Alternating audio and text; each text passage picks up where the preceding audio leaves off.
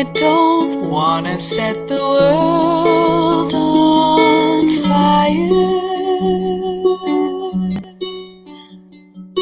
I just wanna start a flame in your heart. All right, welcome everyone to the Tori Says Show. So that's like my new little trailer. I've been trying to get it to work the way I want, and it's just not doing it. I've been working on a lot of things, like emptying my hard drive storage this morning. It is like, I can't believe I went through 100 gigs of data in like a month. That's pretty cray-cray. So today we have a lot to talk about. The most recent thing that's happening is social media. But I wanted to also say, so quite frankly, Frank, he had a baby, and we all know this, and it's a girl. So he's kind of cooing and going nuts. But what was insane is, you know, I told you what YouTube did to me in regards to my channel being completely demonetized, supposedly for hate speech. I don't know how it's hate speech, because it was against the military industrial complex, and didn't know that an entity like that has feelings. So it was pretty bizarre, okay, to say the least. And my channel was completely, you know, thrown off. They say I can reapply on the 27th, but I know that a lot of people that have reapplied are told, yeah, you just gotta wait. Well, he's not allowed to like upload videos. He's not allowed to do anything until December 13th, which is really bizarre too. So he's been removed from the platform of YouTube, which is interesting, to say the least. And what I'm finding is that the social media giants and tech giants in general have now run out of corners to paint themselves in. And I say this because today the Justice Department actually put forward the proposed legislation for Section 230. And so this was just released today.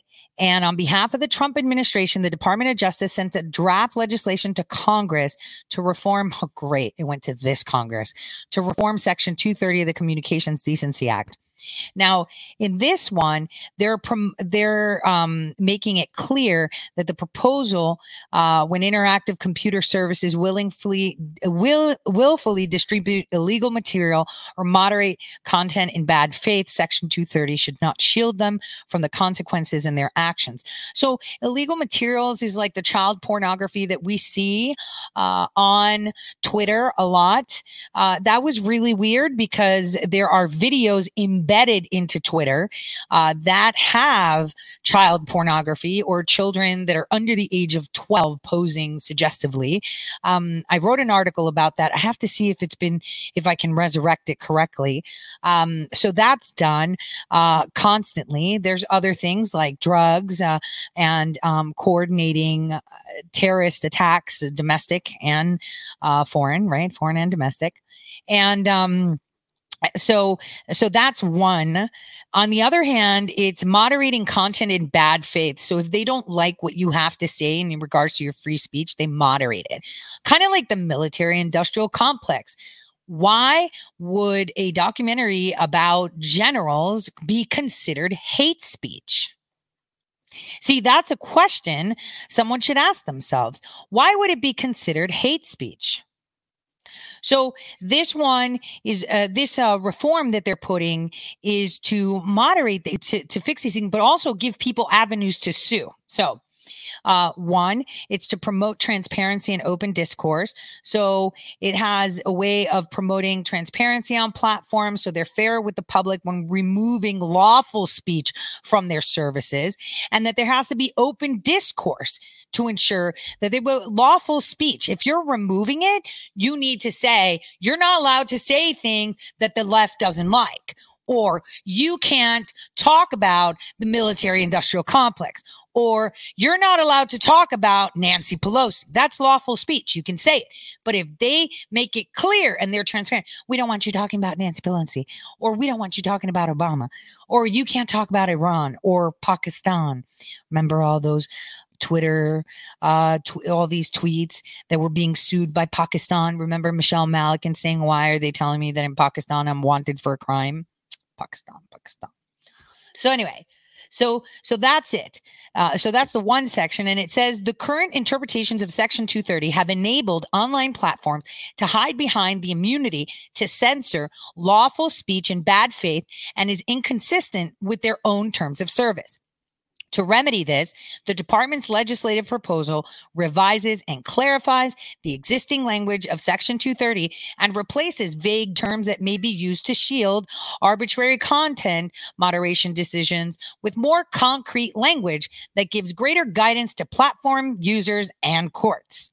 The proposal also adds language to the definition of information content provider to clarify when platforms should be responsible for speech they affirmatively and substantively contribute to or modify. So if they put, tags on it like, oh, this is false information, you are responsible for those judgments and you have to prove that it's false information. Second, it's addressing illicit activity online.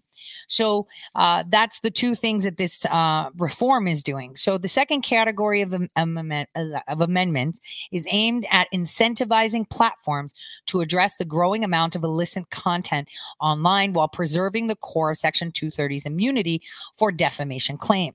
Section 230 immunity is meant to incentivize and protect online Good Samaritans. Platforms that purposely solicit and facilitate harmful criminal activity, in effect, online bad Samaritans, should not receive the benefit of this immunity, nor should a platform receive blanket immunity for continuing to host known criminal content on its services, despite repeated pleas from victims to take action. Well, listen to this. The department also proposes to more clearly carve out federal civil enforcement actions from Section 230. Although federal criminal prosecutions have always been outside of the scope of Section 230 immunity, online crime is serious and a growing problem, and there is no justification for blocking the federal government from civil enforcement on behalf of American citizens. Finally, the department proposes carving out certain categories for civil claims that are far outside Section 230's core objective, including offenses involving child sexual abuse, terrorism, and cyber stalking. These amendments, working together, will be critical first steps in enabling victims to seek redress for the most serious online crimes. Seems like Tiny Prancer, that letter that I sent off to the Justice Department is making waves because, see, when people come at you and they dogpile on you or they promote or use crimes against you as ways of harassing you, that's actually a crime. So here's the thing. Twitter will have to decide, do we leave accounts like that online or do we kick them off? Because apparently people can now sue us if we let them be there. So that is a big deal, a very big deal. The transparency part is a very big deal. Even though the EO was written that if you're killing someone's income and you shut them down, that they can come at you for it. That is a big deal in itself, coupled with Section 230. This will be a very big problem for stalkers, people that make money off of gang stalking. So it's pretty interesting that this came out now prior to the elections. The thing is, it's going up to Congress. So, okay. So there's a reform package that the Democrats put forward. They're wanting to impeach the president again, as you know. I mean, we talked about that in the spring, early spring, that it was coming. I will post the link now to the announcement today. Give me a second. I will put it in all the chats. Here we go. Cyber stalkers beware. Now it's open for game. So when someone harasses you once, twice, no biggie, you know, it's like having a Karen around you.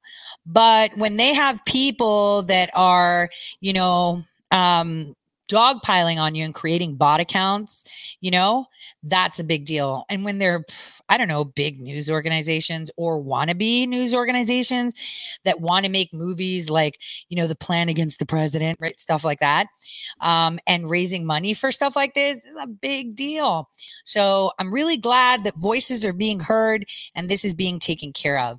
So let's move along to the Democrats. You must listen to what they are saying in between their words. Obviously, Adam Schiff starts off the conversation, still has a diaper over his mouth, a black diaper over his mouth, so you can barely understand him.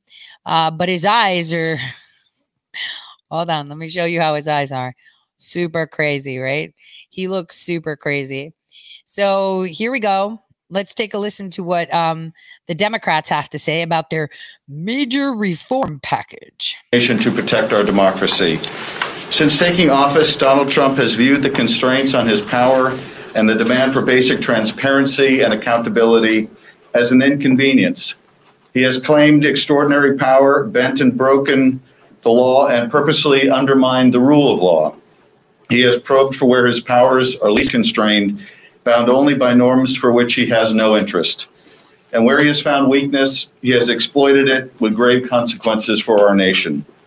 The House Democratic Caucus, under the leadership of the Speaker and all the chairs represented here, as well as many others, has stood strong. We have defended the law, the Constitution, and our nation's values, even impeaching the president when he was caught abusing his power in an effort to extort a foreign partner for dirt on his opponent. Today is the latest step in our critical effort to hold this president and all presidents accountable. This bill is the culmination of many months of work by the caucus to identify the most crucially needed reforms to our laws to constrain a lawless president. Some of these reforms have been contemplated for years. Others became necessary only when we witnessed the serial abuses of power by this president. This bill is essential, not just because Donald Trump's presidency has been so damaging, though it has been, but because we owe it to the American people to put in place meaningful constraints on power, fix what is broken, and ensure that there is never again another Richard Nixon or Donald Trump for either party. What has become painfully clear is that even in a dangerous world, the threat to our democracy from outside the country is less than the threat from within. The guardrails that have been built over the course of the country's history and strengthened after Watergate have been shaken and broken. To take just one example, Donald Trump has abused the pardon power in a fashion that no previous president has ever done. The power to pardon or commute sentences is embedded in the Constitution and is one of the least restrained powers the president wields. A president may use this power to correct unjust sentences or to show mercy to those who have reformed. But instead, this president has used it to reward his friends and cronies, even using it to commute the sentence of his longtime political advisor, Roger Stone, for lying to Congress in an effort to cover up for the president. This is not what the founders had in mind. That's why we've included a provision to deter the abuse of the pardon power by subjecting pardons to new transparency requirements if they concern a case that directly involves the president or their family. This is just one of many important provisions in the bill to prevent the abuse of presidential power, strengthen our system of checks and balances, and prevent interference in our elections. After Watergate, Congress enacted a series of landmark laws and reforms.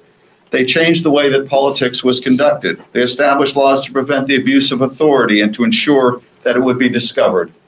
We are taking a similar step today to restore our checks and balances, to protect our elections, and to protect the legacy of our founders. And with that, I'm pleased to turn this over to our leader, Speaker Pelosi.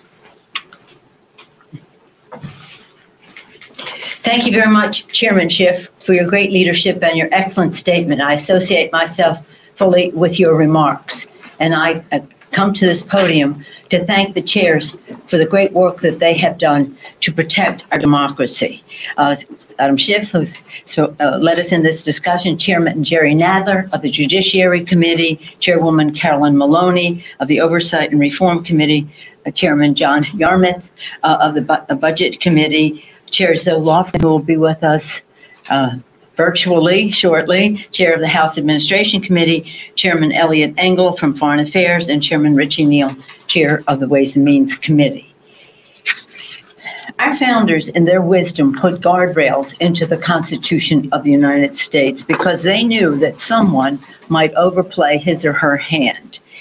They probably could not envision a president who would kick over the guardrails and that the Senate of the United States would be complicit in that undermining of the Constitution of the United States, ignoring, dishonoring the oath of office that we all take to protect and defend the Constitution of the United States and everything that the Constitution stands for.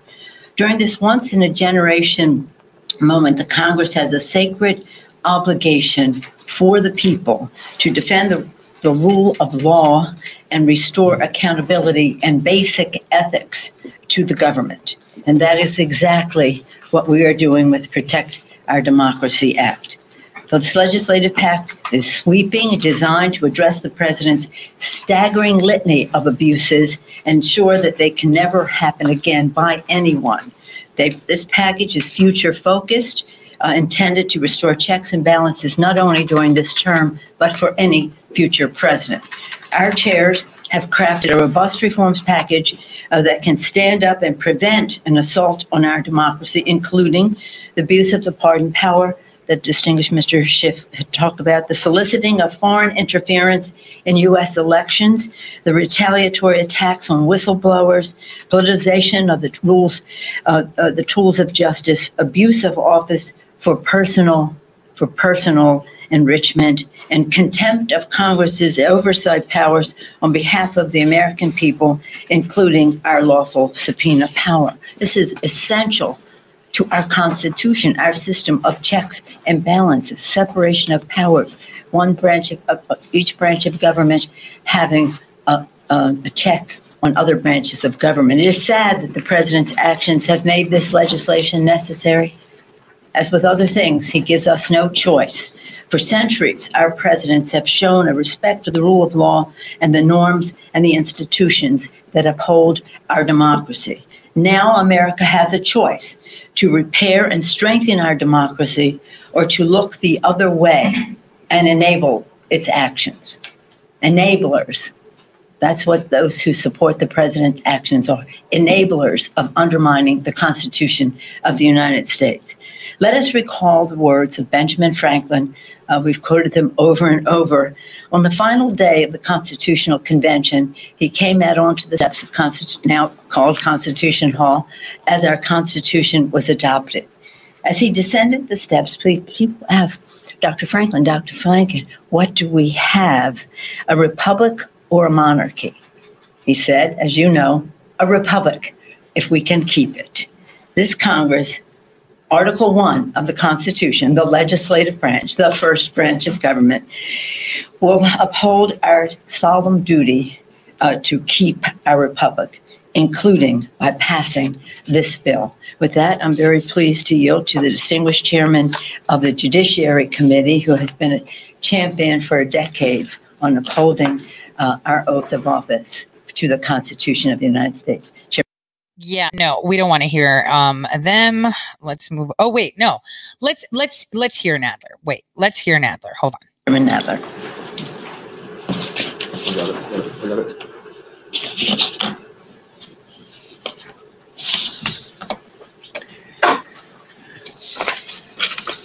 I want to thank Speaker Pelosi, Chairman Schiff, and the other distinguished chairs for their leadership in putting together the critical set of reforms contained in the Protecting Our Democracy Act. The Trump administration has exposed certain holes in the fabric of our democracy by engaging in conduct that was once unthinkable.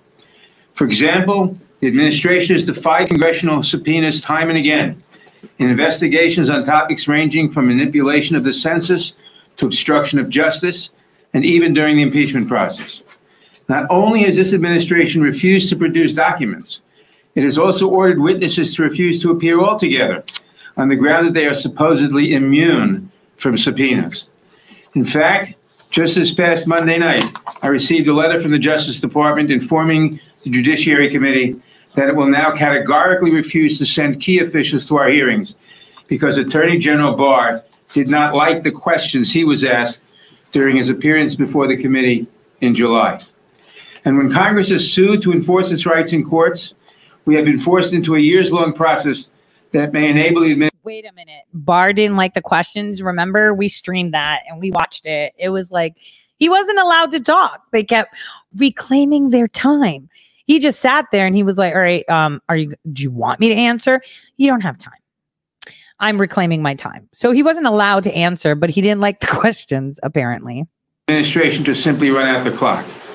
It has been more than a year since we sued to compel testimony from Don McGahn, the primary source of the Mueller report's detailed examination of the president's pattern of obstruction of justice. That case continues to work its way through the courts. Similar delays have greeted lawsuits for related grand jury materials, for President Trump's financial records, and for other important information critical to our oversight work. That is why the Protecting Our Democracy Act incorporates Congresswoman Madeline Dean's bill, which provides an expedited, streamlined process for the House and Senate to enforce the subpoenas in the courts and to ensure that we can conduct proper oversight. We've also witnessed brazen efforts by the administration to undermine the rule of law by interfering with pending cases at the Department of Justice on matters that directly implicate the president, whether it was the Roger Stone sentencing, the Michael Flynn prosecution, or the Russia investigation. The White House has threatened, bullied, and intimidated the department into doing the president's personal bidding. That is why the legislation includes the first ever requirement that the Attorney General maintain a log of certain contacts of the White House for review by the Inspector General and, if necessary, by Congress. This builds on the legislation Chairman Jeffries has led this Congress. When the nation's founders wrote the Constitution, they stood fast to a key principle, that the executive must be accountable to Congress, to the people, and ultimately to the rule of law. It is vital that we reassert this important principle. I am proud to join my colleagues in introducing the Protecting Our Democracy Act so that we may restore these and other checks and balances that are so fundamental to our democracy. As I bring on Congresswoman Maloney, I want. Okay, we don't need to listen to that part. Let's go to the Q&A part. Wait, Schiff is answering a lot of the questions. Why is she talking? Where's Pelosi? Let me see. Hold on. Let me find. Okay, let's go. I guess it's Adam Schiff that's answering the questions. Here we go. We're happy to take a few questions. Before we do, though, I want to acknowledge the work of other members of the caucus. This package is a cumulative work product of a great many of our members. And joining in that effort and reflected in the bill itself is the work of Representative Cohen, Representative Connolly, Representative Dean, Representative Jeffries, Representative Liu, Representative Porter, Representative Raskin, Representative Scanlon, Representative Speer, and Representative Swalwell, all of whom are also original co-sponsors of the legislation. And with that, we'd be happy to respond to your questions. Yes. Are there plans to bring up this package in this Congress or wait until next year? It will depend on the availability of legislative time. I would hope that we can bring up the package this year, but I think our expectation is whether we can bring it up this year or not, it is unlikely to move through a Senate, which has, under Senator McConnell's leadership, been a willing accomplice to many of the president's actions that have broken down these very democratic guardrails and institutions. So we're not terribly optimistic, but I will say this. I think these reforms will have bipartisan support next year in a new administration when my GOP colleagues will not want to see a Democratic president do half the things of the current president. So while I don't expect to see GOP support in the Senate this year, I do expect these reforms will enjoy bipartisan support in the future. Yes. Presidential candidate Joe Biden has said that he opposes hacking the court. Do you agree with him? Well, the issue on the Supreme Court goes beyond the scope of anything in this package. So I will leave it to the Senate counterparts to address that issue. But I will say this. The package does seek to address one of the same problems, which is the degradation of our democracy over the last 3 years, 3.5 years, is not the work of the president alone.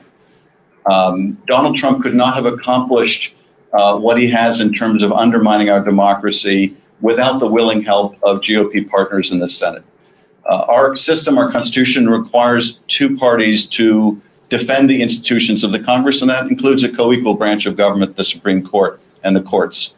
If the Senate is going to violate its own rules, if Senator McConnell is going to violate the rule that bears his own name and stack the court in the last few weeks before the election, that will be something that the Senate will have to remedy and is beyond the purview of this package. Any other questions? Have you had any time to look at the report that came out on Hunter Biden and Burisma from Senator Johnson, company in the Senate? I've had a chance to read the press reporting of it. And, you know, all I can say is the Kremlin, I'm sure, is very pleased. After all, this advances a narrative that has its origins in the Kremlin and has been propagated by Kremlin agents in Ukraine, like Andrei Derkach. More than that, as Senator Johnson has repeatedly admitted, the point of the report is a political one, to have an impact on the election. And the idea, again, that taxpayer resources are used for a political purpose is something that we address in our Hatch Act provisions in this bill. But of course, if you have willing members of the Senate who are using taxpayer resources to advance a Kremlin-originated smear, there's little we can do if senators are willing to participate in that. Any further questions on the bill? Yes. Have you had any discussions with Vice President Biden or anyone on his team about whether or not he would endorse something like this? So you're framing this as a reassertion of congressional power, but another way to look at it might be, in some people's eyes, the erosion of executive power. Is there any pushback from them that perhaps you're stealing their power just as they might take the White House? You know, I think the Vice President has spoken repeatedly about the priority that he places on restoring our democratic institutions, restoring our system of checks and balances. So while we haven't discussed the provisions of this bill, I think he is very supportive of the concept underlying this legislation that we need to restore accountability and transparency. We need to strengthen the guardrails of our democracy. And I know he has criticized a lot of the actions that this bill seeks to protect against. So we look forward to working with the Vice President in what we hope and expect will be a new administration to make this law and make sure that no president can again violate the rule of law the way the current president has. Oh, my God. And how quickly would you want to bring it up next year under a President Biden? Is this a 100-day issue? Well, you know, I view this as a natural sequel to H.R. 1, the package of reforms designed to strengthen our franchise. The foundational right of our democracy is the right to vote. And so H.R. 1, you know, very squarely addresses efforts to suppress the vote, disenfranchise communities of color, gerrymandering in the different states, dark money in elections. Sure. This, I think, is a natural follow-on to that, in that it tries to protect our democratic institutions whose foundation has been laid by that vote. Oh, my gosh. Let me invite my colleagues. Why don't we take the last question? I'll invite my colleagues to respond to any of the questions that have been raised. Yeah, we got a phone call. We got to go. Did you guys hear the phone? That was okay. So they're in pure panic mode. I don't know if you guys, if you're in the Telegram chat or anything, I did tell you that something huge is dropping today. Well, yesterday I kind of did. I kind of, you know, bantered a bit with one of my favorite White House correspondents. And I was like, yo, I look forward to what you're dropping tomorrow, hoping that he's going to drop it first, of course. But it's going to be pretty interessante. There is the 6 p.m. conference. Unfortunately, I can't be here to do it live with you. I'll probably be in whatever meeting I am, watching it. And I can't tweet, obviously, because my device is not, you know, has been blacklisted by Twitter. So it's pretty interesting what we're going to hear. Yes, that phone was theirs, not mine. I don't have an iPhone. And it's going to be very, very, very, very nice.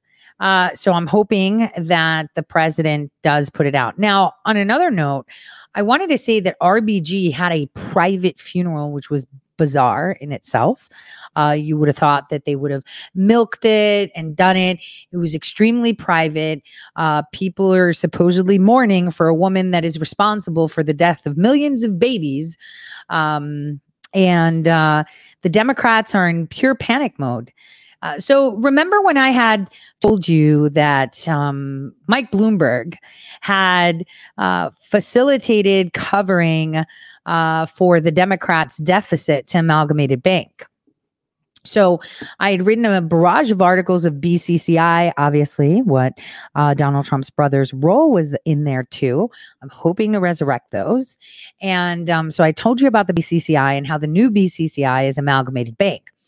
During that time, I also told you about Comey sitting on the board of HSBC and money laundering for cartels and other things. That's coming now into focus. We talked about it over a year ago. It was a year to the date, right? Amalgamated Bank, my articles were dropping now, September 2019, about HSBC, BCCI, and Amalgamated Bank. In fact, my article was so, even though I'm supposedly a nobody, that article caused the stock to tank. And that's when Bloomberg started to show his face, because he dropped money to cover them, because I filed SEC complaints, and more. When I write articles, I usually put all my stuff out and send it anonymously, of course, to authorities so they can investigate. There is nothing that I write up that I don't send off. So I had written that on loomer.com, but, obviously Laura's running for Congress. So I have my stuff taken off there because people were attacking me, and I don't want people attacking me attacking her. That's not fair. And that is exactly what they were doing. So, you protect your friends, especially when it's so volatile. But my article did get investigations going, and I do have a few of them. I will recover a lot of them this week so you can read them, and they're a year to date. And Matt Gaetz actually took the lead for this. Matt Gaetz took the lead and is going after Bloomberg. Bribery probe. I'm telling you, there's more to this than just bribery probe. This is a big problem. He covered for them. Oh, also on the ticker at the bottom, Barack Hussein Obama tweeted out asking people to text him to see where they're at in regards to voting. And he put a phone number there. That's pretty interesting. That's a gulag number right there, right? Gulag number. I just thought I'd put it out there so people can see it. But it's 41 days till a President Trump landslide. I want you guys to listen to what Matt Gaetz put forward.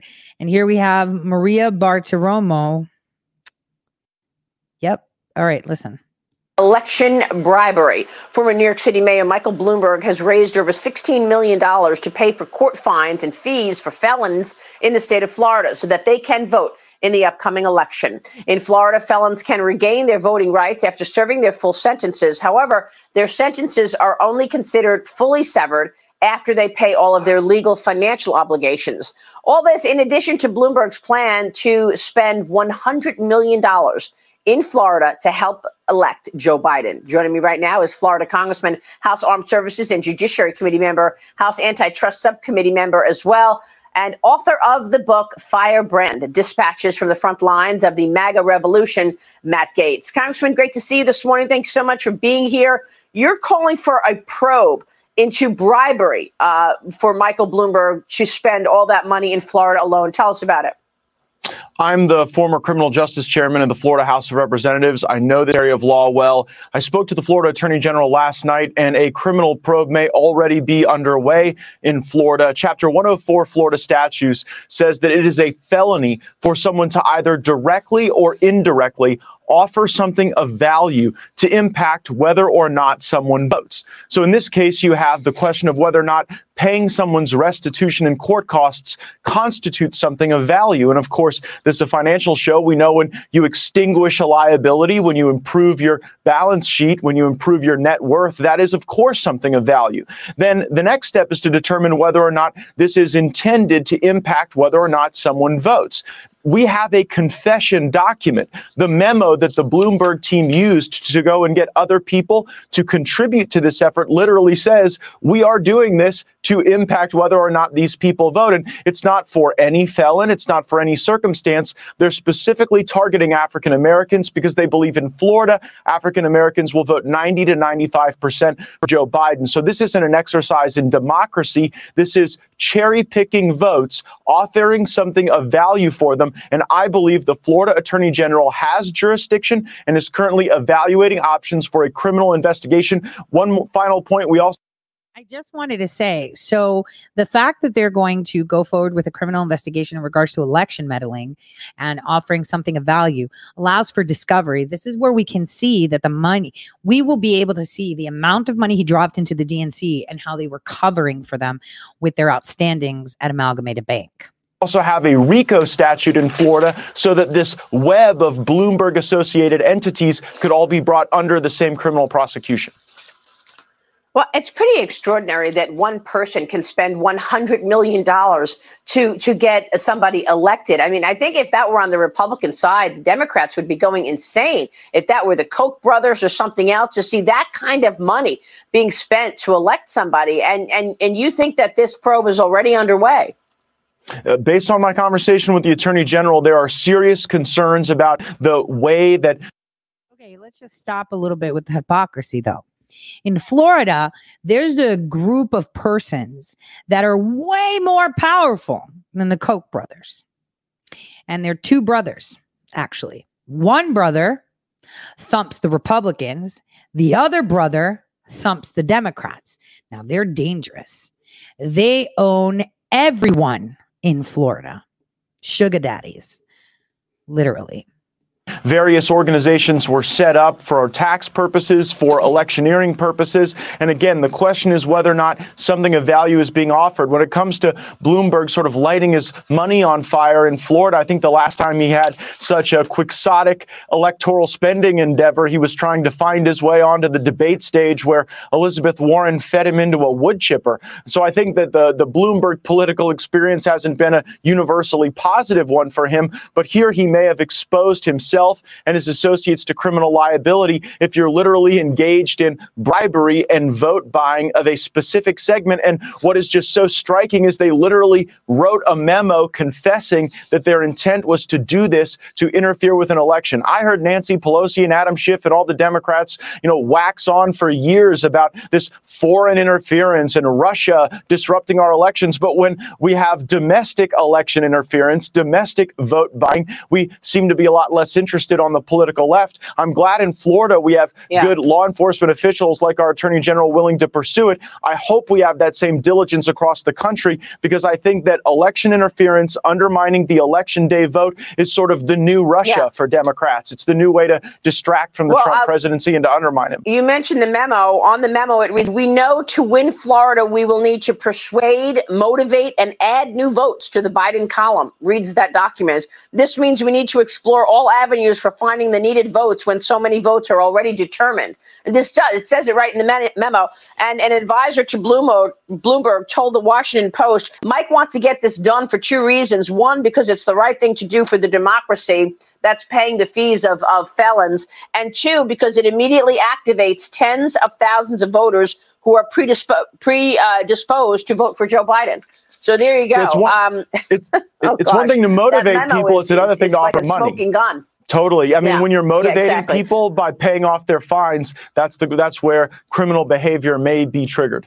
Congressman, let me move on to the president announcing that he will name his pick for the Supreme Court open seat this Saturday. New York Senator Chuck Schumer said that, quote, nothing is off the table if President Trump and the GOP move to fill the seat previously held by the late Ruth Bader Ginsburg. Your reaction to this fight on the left? They do not want the president to be able to name another justice.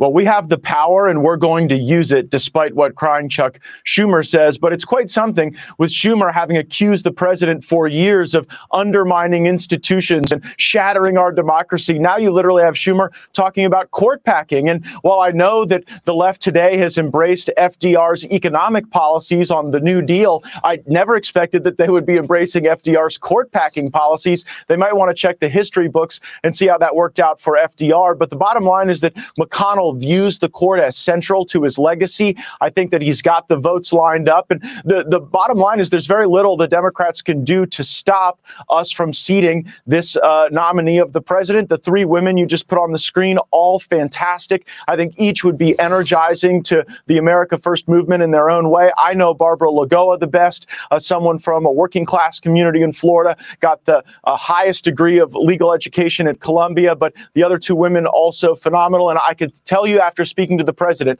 he wants a pick with sizzle. He wants a pick that's going to really ignite the country and deliver on his promise to reshape the court. You know, all these never Trump Republicans who weren't for the president, like, would they have preferred Hillary to make these picks? I think that it's very vindicating for those of us to support the president to see the bold way he's reshaped the court for a generation. Yeah, but are they going to be able to get the vote confirmed by the election? I think you've got a lot of interest in doing that, because even Republicans in swing seats know that if they don't face their duties and confirm the president's nominee, a lot of the MAGA voters will not show up for them. And, you know, Murkowski and Collins, I think, have played this poorly, because if they see a diminution in enthusiasm for the president's supporters for them, they're very unlikely to stay in the Senate. Congressman, your new book, Firebrand, Dispatches from the Front Lines of the MAGA Revolution, was released in stores yesterday. How are you feeling about the election now, 40 plus days away, in terms of the House and Senate races? Look, there is no poll that can measure enthusiasm. Biden doesn't have it. Trump does. Being back out on the trail, showing that populism, that love, that patriotism. It's something I write about in my book, Firebrand. It's something the president lives every day. One county to watch, Miami-Dade County. We are seeing in polling Hispanic support surging for the president. A lot of working class Hispanics in Florida, Arizona, Texas, and around the country are not here for this neo-Marxist Black Lives Matter movement. And they're coming our way in droves. All right, Congressman, we'll be watching, of course. Thank you so much for being here. Matt Gaetz joining us there on all of that. All right, hold on. I want to put up these faces. The Trump and the GOP moved to... As we know, they've had years looking at her and they don't like her. This one everyone likes, but physiognomy says, I like rushing. I'm just saying I like rushing, but the Jones part is throwing me off just a little bit, not because it's General Jones, but, you know, I haven't done my full homework, but so far this, for me, it would have been great to have Sidney Powell, and the fact that she's still in court is a problem. And, you know, they know what they're doing. Now, I saw a lot of comments going by on how people are like, well, why do the Democrats think it's their seat? Why is it Ruth's seat? Why are they so in one person said it. It's our seat. It's our seat. It's our seat. So if it's our seat, why are they deciding when we get to fill that seat? Don't we? Now, one thing that we need to understand is this reform that they're pushing is to court pack. And I talked about that yesterday, and I even put out that clip of Ruth Bader Ginsburg talking about it. So the Democrats want to enforce their congressional power. They're going to impeach this president again during the transition period while everyone's supposedly counting votes. Because, you know, they will not be able to do anything. They're losing the House too. They are losing that. They're dropping so much money. It's ridiculous. But they are losing the House, and that is their concern. And they're hoping that they gain the Senate. See, in 2018, they were gaining the House, but we were like, let's just get the Senate at least. Now we're going for both. And they're targeting the Senate hard. They know that they will lose the House. There are a lot of places that have packed the House already illegally. And so we have a lot coming up. So these are three of the women, and he said there are five, that they're discussing. So we're going to know on Saturday at 5 p.m. We'll be here together on Saturday at 5 p.m. I may actually be with Millie Weaver on Saturday at 5 p.m. Maybe together we will watch it with you and hook it up for camera as well. I just so you know, I a couple months ago, people had, have been donating to me to get a camera. I did. It wasn't working well. I sent it back and I ordered another one, but it hasn't come. So I wanted to get it at a really good one, but at a good price. So when it's a good price, you have to be patient. Turns out, it hasn't come. So I canceled the order and replaced it, and that didn't come. But now I think I might have my camera next week. So I've canceled it again. I haven't. Uh-oh, someone called me on Skype. I better log off. I don't know who that is. So no one should have that number. That's weird. Okay, so the one thing that I want all of you to understand is that when we get this camera going, it's going to be a whole different Tori Says show.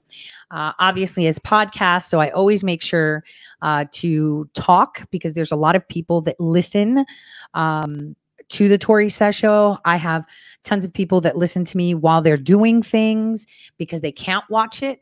And remember, I'm on Spotify. I'm now on Amazon Podcast too. I'm on iHeart.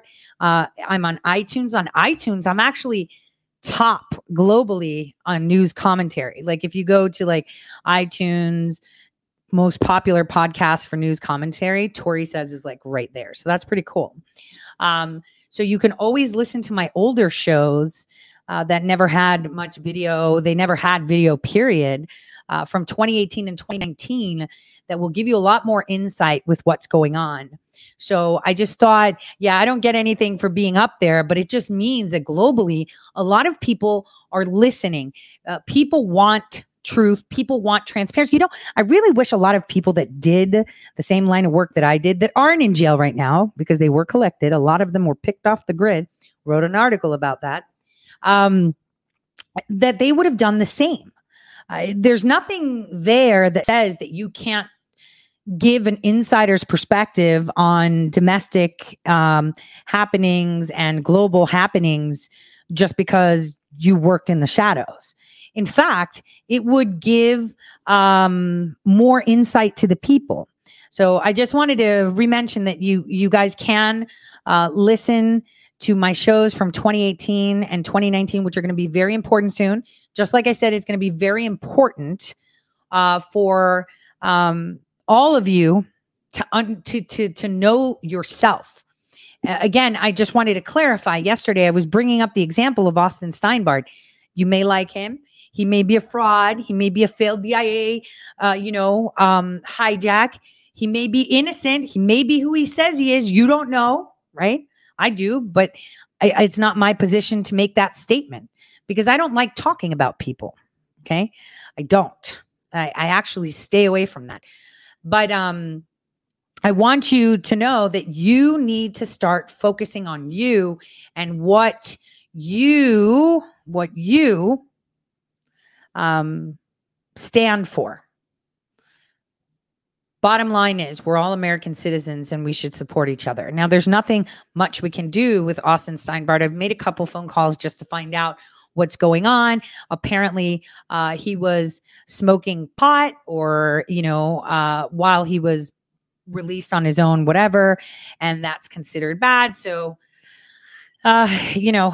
stipulations that weren't there. It doesn't matter. It doesn't matter if he's, unlikable or, you know, you like him or I don't care. The bottom line is he's still an American and his rights are being railroaded right now. They're finding any way to get him, you know, done in. So that is what all of you should be concerned about. Not his persona, but who he is.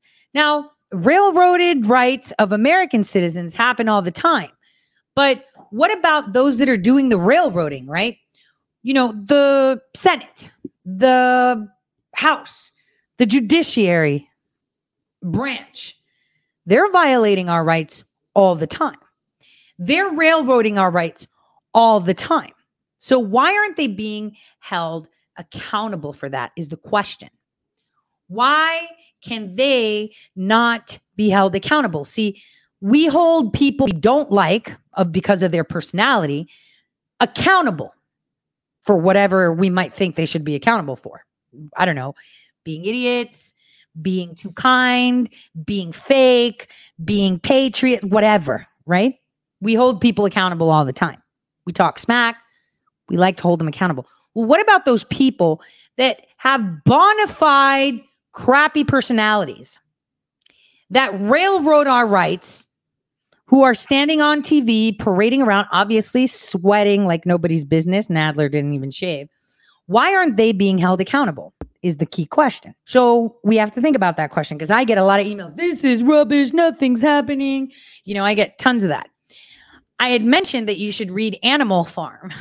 Animal Farm is a very good book. Very good book. But there are laws for those in power because she said, are we a monarchy or a republic? Of course you think it's a monarchy because that's the way you're acting, Nancy. But how do we hold them accountable? Here's how we hold them accountable. By doing it the right way. You are not going to get your enemies behind bars by cutting corners or just saying they suck. Okay? You can't. You have to be patient. You have to loosen the soil around the root to pull the weed out. Everything is happening now. It is happening now, right now. Now, if it doesn't, right? If Barr doesn't move the needle a little bit fast, there could be a treasure trove of blackmail just dropping. And blackmail meaning not us, the good Americans that believe in a republic, right? But their own blackmail on each other may be released. I'm just saying. May be released. So, you know, maybe hard drives or pictures and videos might be released with things that are so atrocious. It can make the craziest liberals' stomach turn and say, and just be that slap in the face for them to wake up from the trance. I mean, there are some of them that are saying, I don't care if Biden raped my own child, I'm still voting for Biden, right? Remember that tweet? And it's like, what?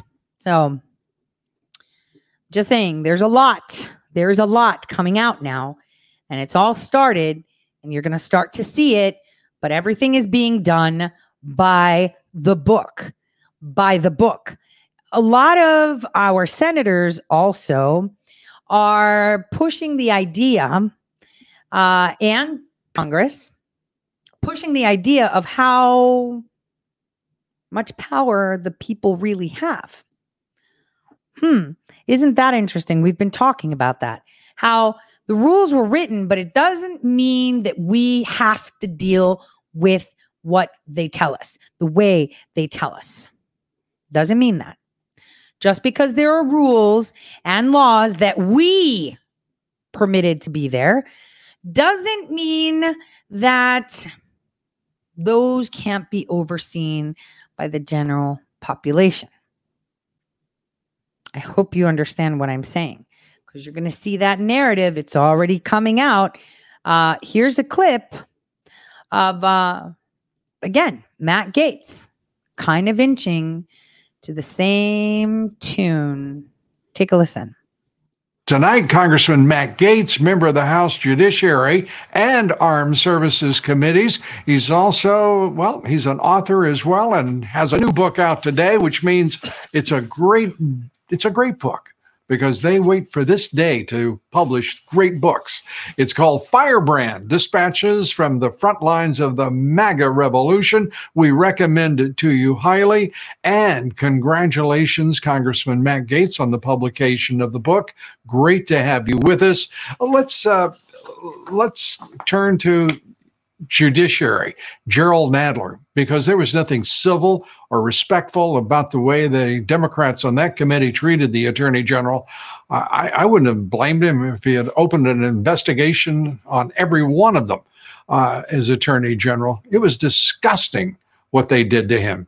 Great to see you. Absolutely. Well, it is frustrating after 3 years of Nancy Pelosi crowing about how Donald Trump was doing great violence to our institutions to now see the Democrats threatening impeachment to try to procedurally jam the Senate to stop them from fulfilling their constitutional obligation to advise and consent on the president's selection for the Supreme Court. And so, of course, the administration is not going to participate in this game of Red Rover where they send officials over not for legitimate oversight or questioning, but just to try to create a procedural setup to stop the country from doing its important business. And I'm glad you mentioned Mike Bloomberg's efforts in Florida, because I will be calling on the Florida Attorney General to launch an investigation into Mike Bloomberg for potentially engaging in bribery and vote buying in the state of Florida.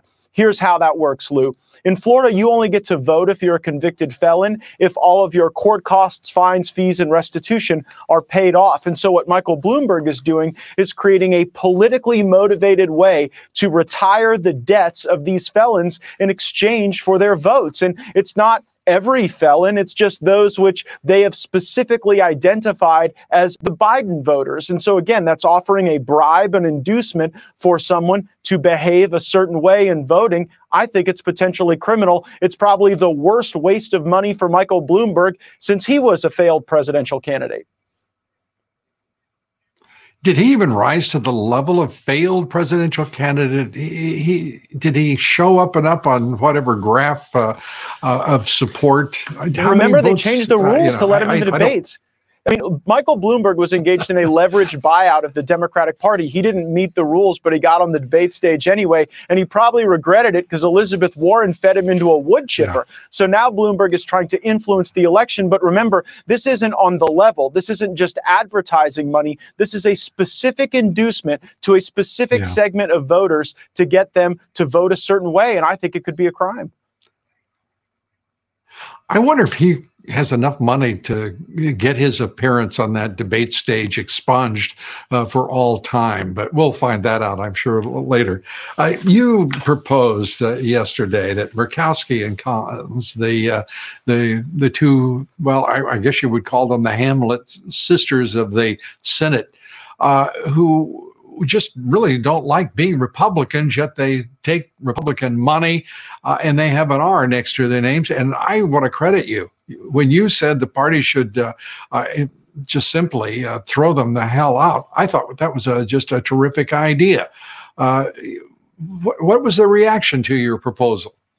Well, I don't know that Leader McConnell takes his P's and Q's from me, but I think that if we want to be a successful, enduring movement, the type of movement that I write about in my book, Firebrand, we actually have to have people who are willing to confront their duties, not reject them. And it's my view that if a senator is going to reject their duty, then their voters ought to reject them. And I'm sick and tired of President Trump's voters being taken for granted. And I think in Alaska and Maine and elsewhere, if someone's not willing to do their job, well, maybe the voters ought to withhold their vote if a senator withholds theirs. And I don't think that senators who are unwilling to do their duty should be rewarded with political funds, should be rewarded with committee chairmanships or any other prized position in the leadership. If we did that, by the way, Lou, it wouldn't just have a positive effect now, it would set a standard going forward where during the second term of this president, we will actually back him and get stuff done. I'm so frustrated that when we had unified control of the government, we followed Paul Ryan off a cliff and didn't get immigration done, didn't get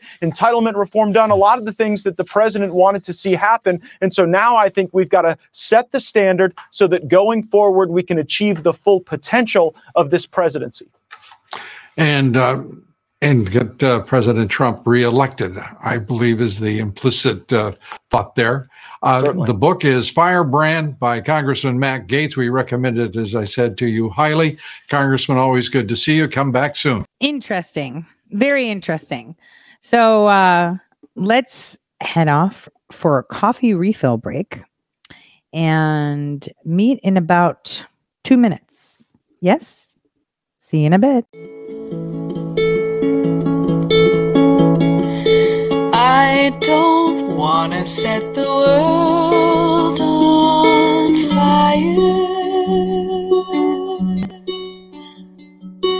I just want to start a flame in your heart. All right. Welcome back, everyone. I hope you got that coffee refill and you're ready to go. We're going to... now go on to our SCOTUS conversation. It's quite telling when Biden won't rule out the packing of the Supreme Court. He's not even getting elected. So I don't even know why we're even having this discussion.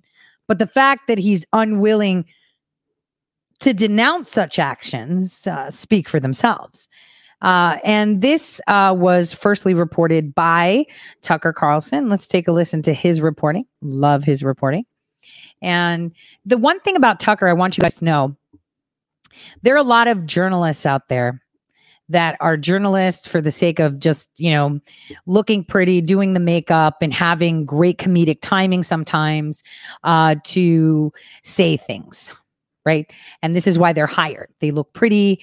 I mean, sometimes they look overly done up and they're not realistic. I'm seeing a lot of that, you know, on channels that people are like, yeah, they're for America. It kind of looks really odd because, you know, it takes away from the truthness of things. That's one thing I have to say is television in the U.S. Compared to other nations is completely fake. It's like porn.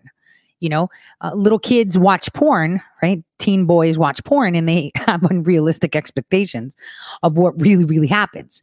And people watch TV and have unrealistic expectations of what people should look like. And other nations don't. They have real people. But anyway, I just wanted to say Tucker is not like, he wasn't like always patriotic. He was just himself. Kind of like the way a lot of people are. I really don't care what the message is. I'm going to say what I want. He was always like that. But lately, he's more of an, you know, F you type of, no, you're not going to tell me what to. And I know that there's a lot of headbutting from my sources on what he says and how he says it. He's being censored all the time, which indicates, you know, Tucker Unleashed, which I like. If there's so many people like Tucker, if only they were unleashed, if only.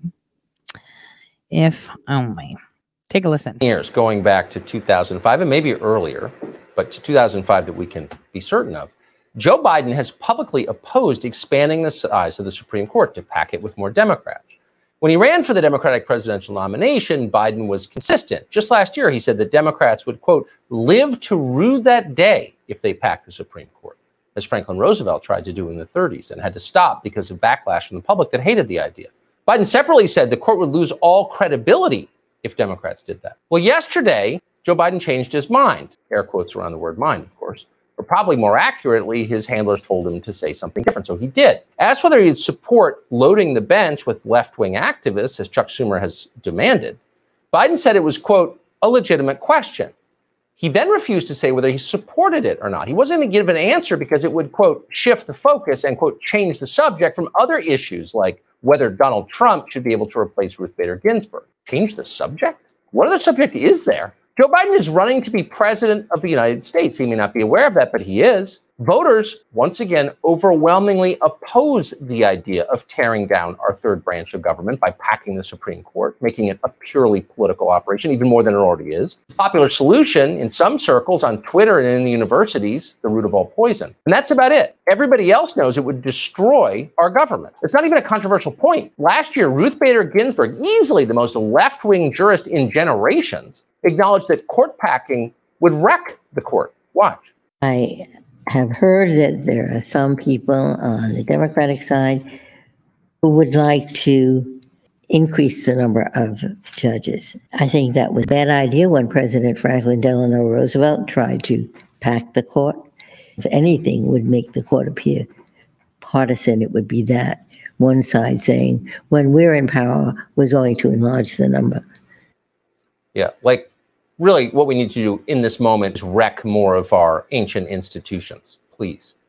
Even Ruth Bader Ginsburg understood that was insane and destructive. But now the lunatics who order us to follow her deathbed dying wishes want to ignore her actual expressed wishes from last year. And without any protest, Joe Biden is going along with it because he thinks, well, who knows what he thinks or if he does. If you needed more evidence that Joe Biden isn't a candidate so much as a pawn for partisans who are trying to get back in power at any cost, there you have it. For 8 days this month, by the way, Joe Biden's handler shut him off from the press starting at noon or earlier than that. That is unprecedented in a presidential campaign with fewer than 2 months to go. They don't want you to be able to ask questions of Joe Biden. Maybe he can't handle questions, even basic softball questions he's been getting, including from one reporter at the Washington Post. Why aren't you angrier, Donald Trump? That was an actual question. We don't know why they're hiding him. One thing we do know for certain, if Joe Biden can't even tell us whether he plans to destroy a branch of our government, he has no business running any branch of government. Well. That was very telling. And the picture of Biden putting a mask over his eyes was even better. Now, here is where they talk about Biden again in regards to the SCOTUS. And it was pretty interesting. Now, next week, we're supposed to have the first presidential debate in my backyard. So I'm waiting for that. That'll be very interesting to see how the outcome is and how it's happening and what's happening. So it's going to be quite interessante, if anything, to see if he will turn up. And if he doesn't, you know what the president should do? Just do it himself. Be like, okay, well, Biden's not here because I asked for a drug test and, he can't come. So I'll just do the presidential debate myself. And it seems like President Trump is debating by himself anyway because no one answers questions. You know what's going to be funny? Okay.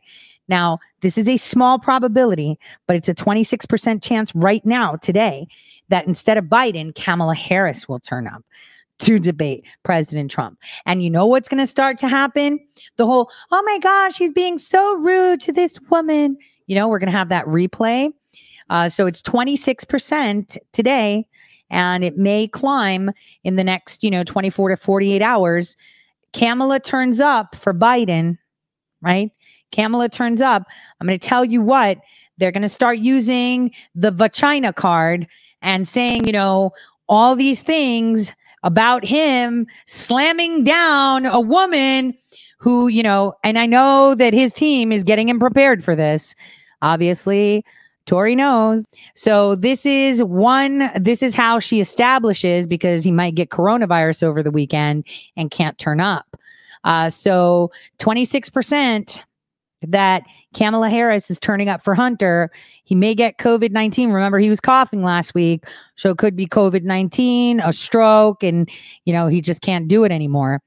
So I'm just saying 26% Kamala Harris is turning up to that debate to slot in for Biden because he's sick. And that's the excuse they're going to use. He's been coughing. They're going to tell you this. Oh, he's fine. He's getting treatment, but he's sick right now as a dog. And boom. And the one thing that I'm pretty sure that the president should be bringing up is Rise Up. You know what Rise Up is? It's a nonprofit that Kamala Harris and her nephew, Jussie Smollett, had done together down in Chicago. That'll be pretty interesting because then we could talk about the open FBI investigation for child trafficking on Jussie Smollett through that organization, Rise Up, with, Michael Obama, staff or Tina Chen, how they all organize there. So it'll be a lot of fun because we got to throw in that Rise Up we got to bring it up. Rise up, because that's a real thing. So you watch. You heard it here. Watch it happen. Says President Trump should wait on a Supreme Court pick. Biden will not, however, say whether he would push to add to the number of justices on the Supreme Court if he becomes president. Here's correspondent Peter Ducey. Joe Biden stayed home in Delaware today as running mate Kamala Harris hit the campaign trail in Flint, Michigan. Senator Harris, should Democrats pack the Supreme Court? That's what some Democratic leaders like Congressman Jerry Nadler and Senator Ed Markey want to do, add seats to the Supreme Court and fill them with liberals. Biden used to stand firmly against the idea. I would not get into that non-answer says a lot to Senate Majority Leader Mitch McConnell. Former Vice President Biden himself refused to rule out that he might seek to pack the Supreme Court. But that would require a major change to Senate tradition, which Democratic Senator Dianne Feinstein opposes, telling reporters, I don't believe in doing that. I think the filibuster serves a purpose, and I think it's part of the Senate that differentiates itself. Two new polls reveal two under-the-radar battlegrounds. Georgia's likely voters favor Trump by 0.3% in an Atlanta Journal-Constitution poll, and Iowa's likely voters are split. 47 apiece for Trump and Biden. Feels like a lifetime since Bernie Sanders won the Iowa caucus popular vote, especially since so much of Biden's pitch is he's not Bernie. I beat the socialists. That's how I got elected. That's how I got the nomination. Do I look like a socialist? But do he or Harris want to pack the court? Fox asked the VP nominee a second time today in Michigan. Senator Harris, should Democrats try to pack the court next year? We tried, and we will keep asking. Although, if the last 2 days of campaign events signal anything, it's that the Biden brain trust believes other issues are bigger winners for them than the coming Supreme Court fight, especially the economy and COVID-19. Brett? Valiant effort. Peter, thank you. Valiant effort. What a bizarre statement. Thank you. That was super interessante, wasn't it? And I've told you guys that the Biden and Bernie campaigns have connected at all points. Now, Kamala and Bernie running together is not far-fetched, him as VP, so they can get the socialists on board. But remember, he got that scar over his eye. Harvesting has happened.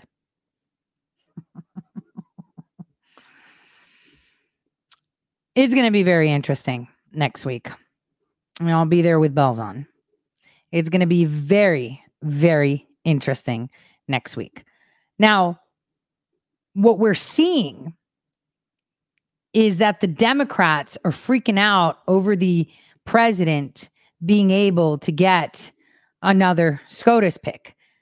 Being president does not end until you're out of office. And I think Barack Hussein Obama was clear in his actions.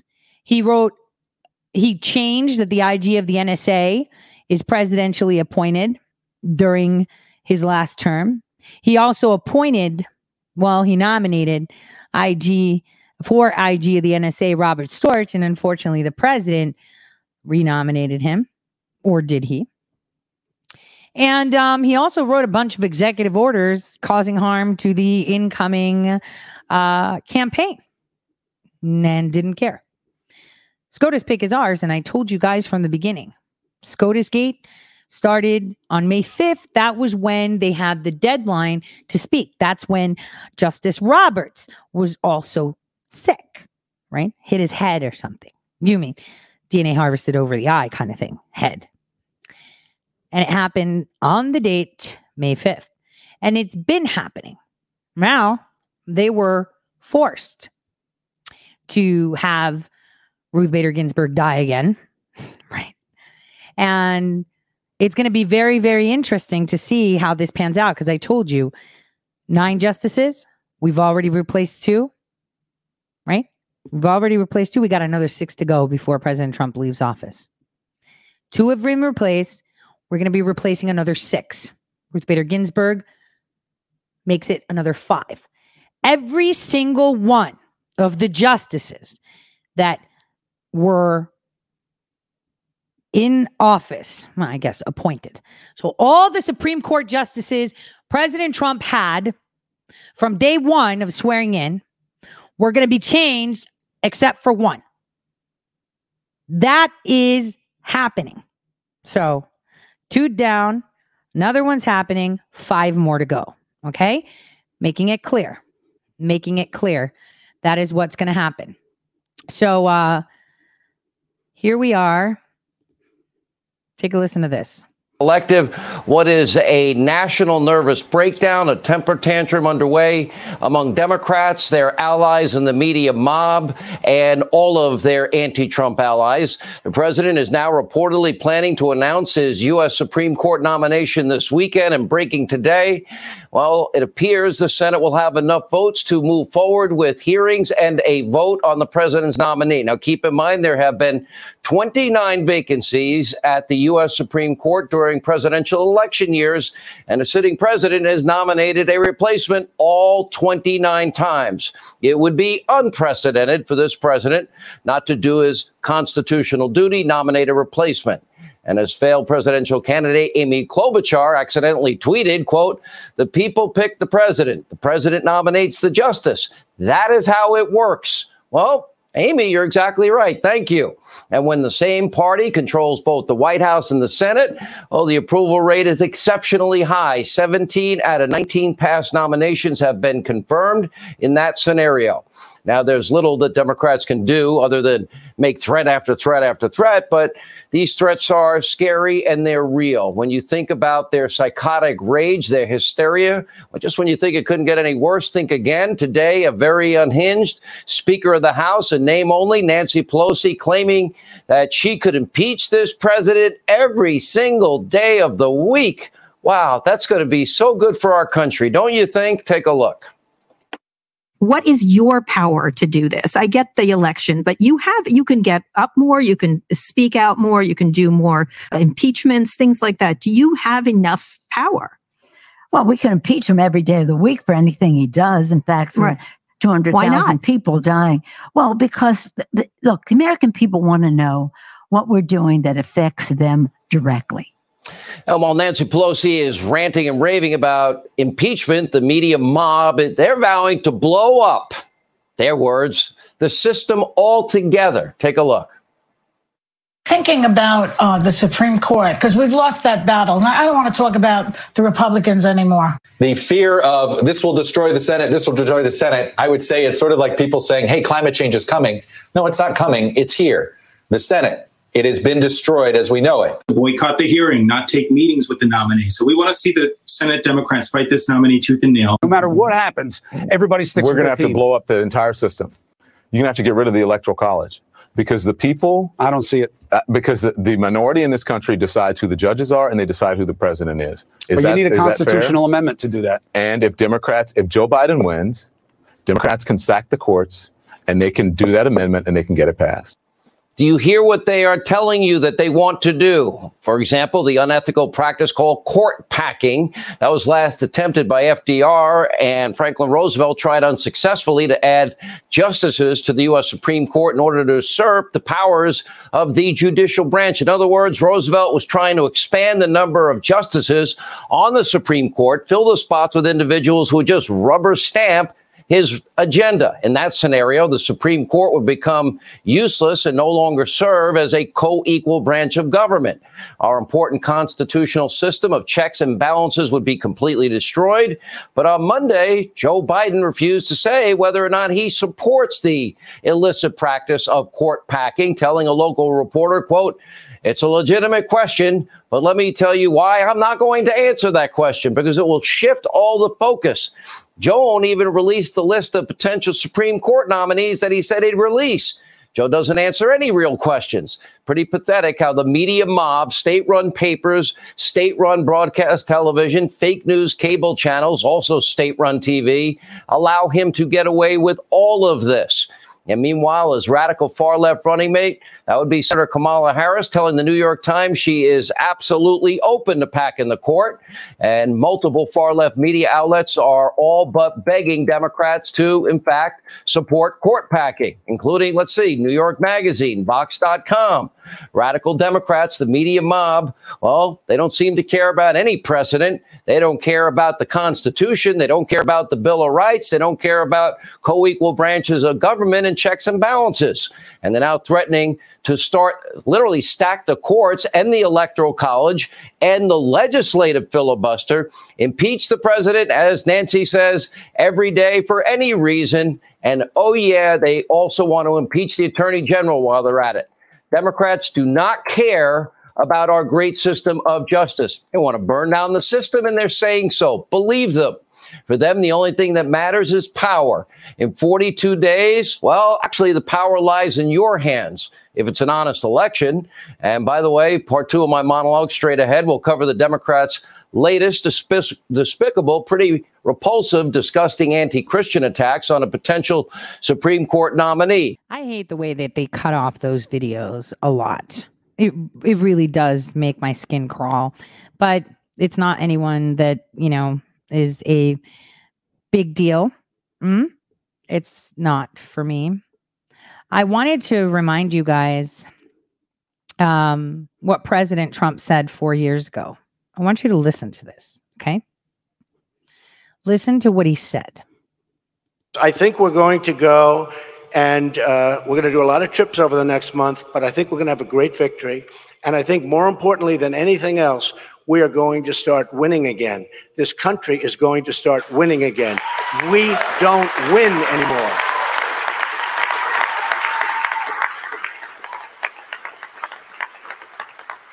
We don't win with our military. We can't beat ISIS. We're going to knock the hell out of them.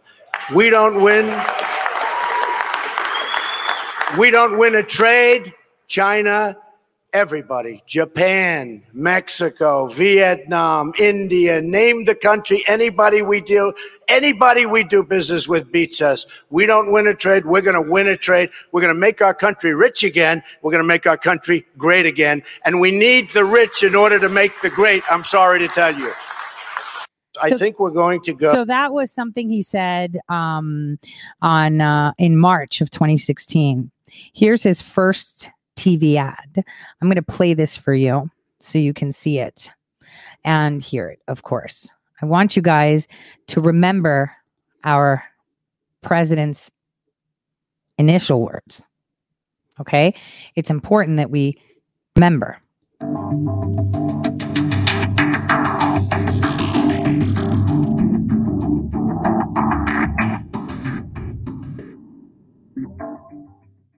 I'm Donald Trump, and I approve this message.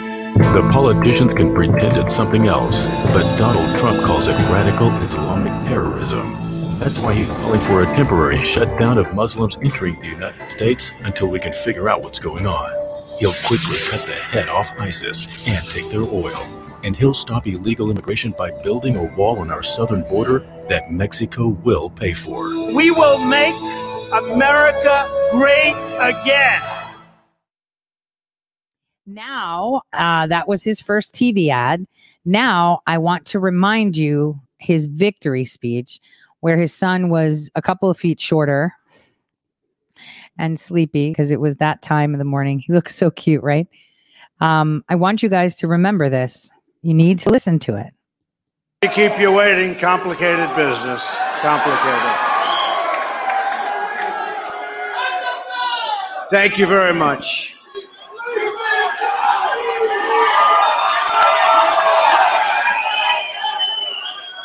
I've just received a call from Secretary Clinton.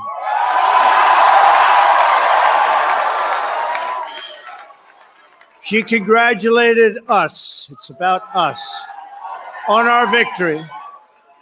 And I congratulated her and her family on a very, very hard-fought campaign. I mean, she fought very hard.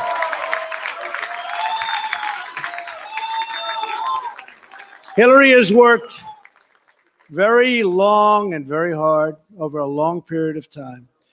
and we owe her a major debt of gratitude for her service to our country. I mean that very sincerely. Now it's time for America to bind the wounds of division. Have to get together. To all Republicans and Democrats and independents across this nation, I say it is time for us to come together as one united people.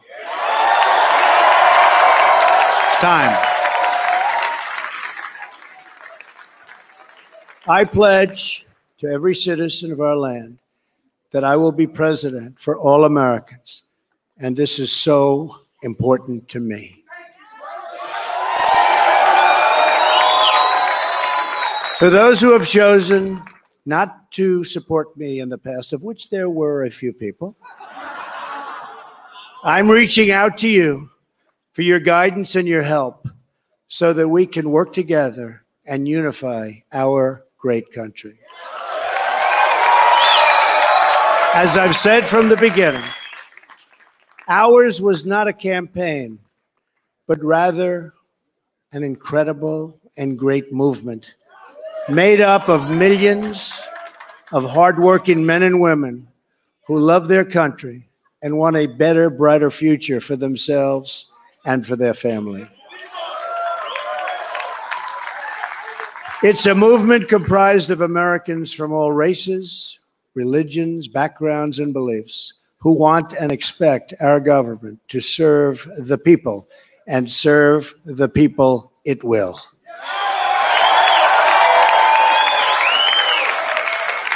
Working together, we will begin the urgent task of rebuilding our nation and renewing the American dream. I've spent my entire life in business looking at the untapped potential in projects and in people all over the world. That is now what I want to do for our country.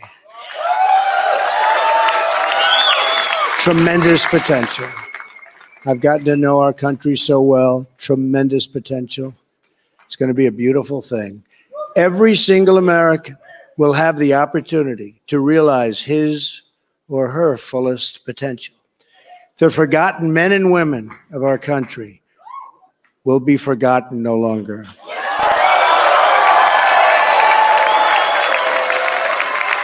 We are going to fix our inner cities and rebuild our highways, bridges, tunnels, airports, schools, hospitals.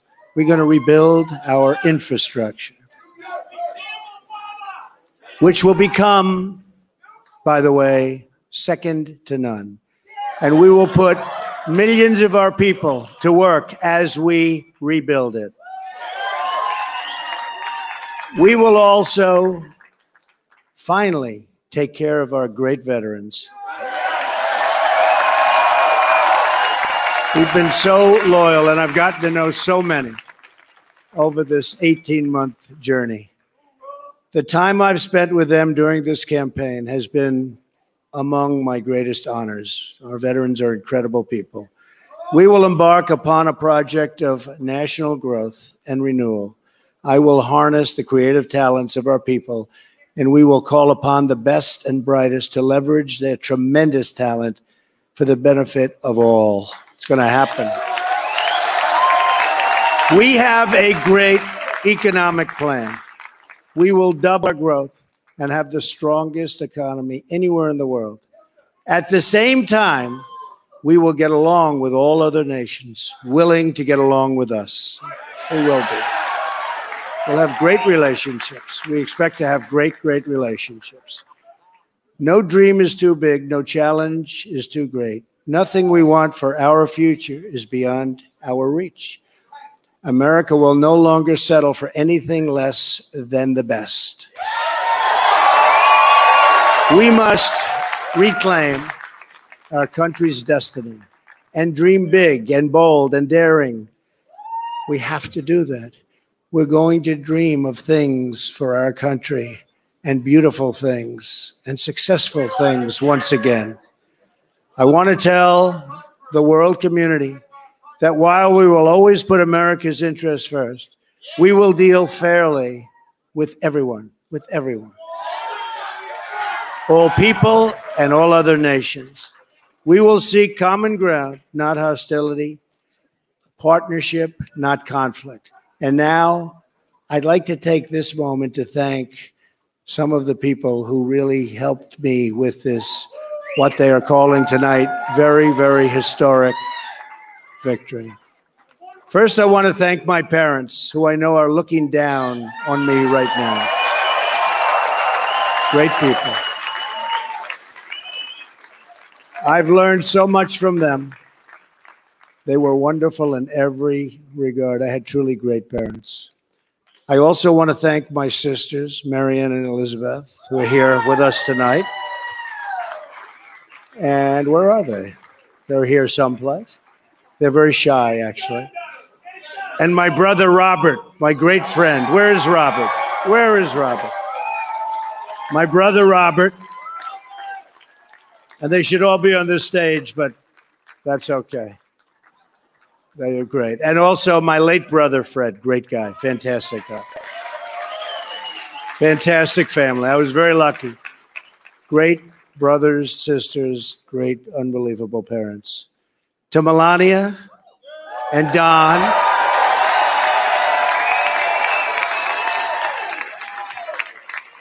And Ivanka. And Eric. And Tiffany. And Baron. I love you and I thank you. And especially for putting up with all of those hours. This was tough. This political stuff is nasty and it's tough. So I want to thank my family very much. Really fantastic. Thank you all. And Lara, unbelievable job. Unbelievable. Vanessa, thank you. Thank you very much. What a great group. You've all given me such incredible support, and I will tell you that we have a large group of people. You know, they kept saying we have a small staff. Not so small. Look at all the people that we have. Look at all of these people. And Kellyanne, and Chris, and Rudy, and Steve, and David.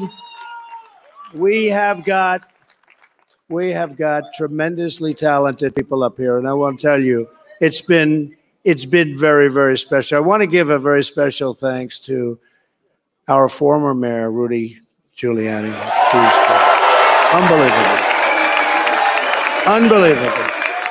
He traveled with us, and he went through meetings. And see that, Rudy? Never changes. Where's Rudy? Where is he? Rudy. Governor Chris Christie, folks, was unbelievable.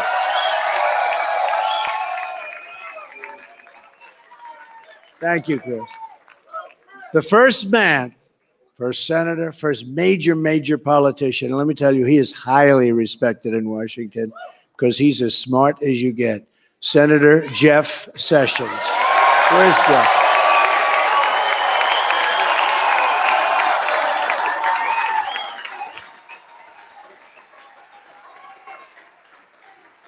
Great man. Another great man, very tough competitor. He was not easy. Who is that? Is that the mayor that showed up? Is that Rudy? Oh, Rudy got up here. Another great man who has been really a friend to me. But I'll tell you, I got to know him as a competitor, because he was one of the folks that was negotiating to go against those Democrats. Dr. Ben Carson. Where is Ben?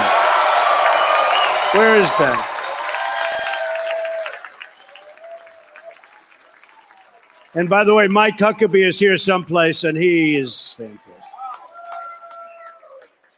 Mike and his family, Sarah, thank you very much. General Mike Flynn. Where is Mike? And General Kellogg. We have over 200 generals and admirals that have endorsed our campaign, and they're special people, and it's really an honor. We have 22 Congressional Medal of Honor recipients. We have just tremendous people. A very special person who believed me, and, you know, I'd read reports that I wasn't getting along with him. I never had a bad second with him. He's an unbelievable star. He is, that's right. How did you possibly guess? So let me tell you about Reince. And I've said this. I said Reince, and I know it. I know it. Look at all those people over there. I know it. Reince is a superstar. But I said, they can't call you a superstar, Reince, unless we win. Because you can't be called a superstar like Secretariat. If Secretariat came in second, Secretariat would not have that big, beautiful bronze bust at the track at Belmont. But I'll tell you, Reince is really a star. And he is the hardest working guy. And in a certain way, I did this. Reince, come up here. Where is Reince? Get over here, Reince. Boy, oh, boy, oh, boy. It's about time you did this, Reince. Huh? My God. Yeah, say a few words. Oh, come on. Say something. Ladies and gentlemen, the next president of the United States, Donald Trump. Thank you. It's been an honor. God bless. Thank God. Amazing guy. Our partnership with the RNC was so important to the success and what we've done. So I also have to say I've gotten to know some incredible people, the Secret Service people. They're tough, and they're smart, and they're sharp, and I don't want to mess around with them, I can tell you. And when I want to go and wave to a big group of people and they rip me down and put me back down in the seat, but they are fantastic people. So I want to thank the Secret Service.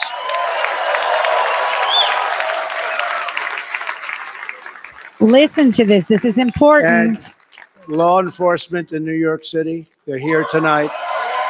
These are spectacular people. Sometimes underappreciated, unfortunately, but we appreciate them. We know what they go through. So it's been what they call a historic event. But to be really historic, we have to do a great job. And I promise you that I will not let you down. We will do a great job. We will do a great job. I look very much forward to being your president. And hopefully at the end of 2 years or 3 years or 4 years or maybe even 8 years, you will say, so many of you work so hard for us, but you will say that that was something that you were very proud to do. And I can thank you very much. And I can only say that while the campaign is over, our work on this movement is now really just beginning. We're going to get to work immediately for the American people. And we're going to be doing a job that hopefully you'll be so proud of your president. You'll be so proud. We are. Again, we are. It's my honor. It was an amazing evening. It's been an amazing 2-year period. And I love this country. Thank you. Thank you very much. Remember that. Thank you to Mike Pence. Thank you, everybody. It's important you guys remember that. He thanked them at the end. Now, I want to play a video for you. I'm going to start doing a lot of these to avoid strikes. I made a video yesterday for everyone to see of what's coming starting today. So I'm going to share that with you quickly. Hope you like my video skills. I'm learning, okay? I'm learning. I've been busy while you guys were watching that trip down memory lane. I'm sure all of you have been very busy looking at things. You know, the one thing I wanted to say is this whole video that I put together isn't mentioning much in regards to Biden, because I've talked about Biden and we've talked about Hunter and what is happening. You know, he's getting the vid. It's now at 36%. man, the manifestation is right there. But, you know, the questions that we should be asking is, you know, not just where he is now, but the question should be why Blue Star Strategies had contracted with certain people in 2016 and 2017 and even requested in members of the National Security Council of Obama to kind of jump in. That means that Telezenko and Obama admin guys have been in contact. And it seems that the previous trips that Hunter had taken to Nairobi, Taipei, Mumbai, Copenhagen, Seoul with Admiral Harris are all going to be coming to the surface. You know, we did talk about the Kazakis, right? Man, there's going to be a lot coming. But anyway, watch this video. It's super fun.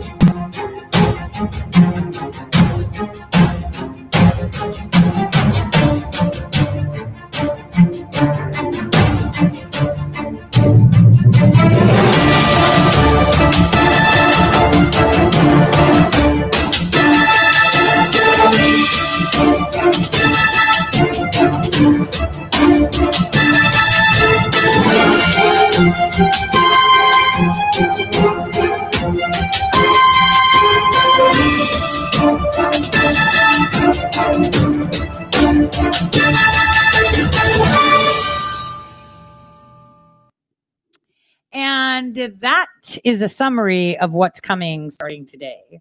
A lot of it is coming. A lot of it is coming. Oh, boy.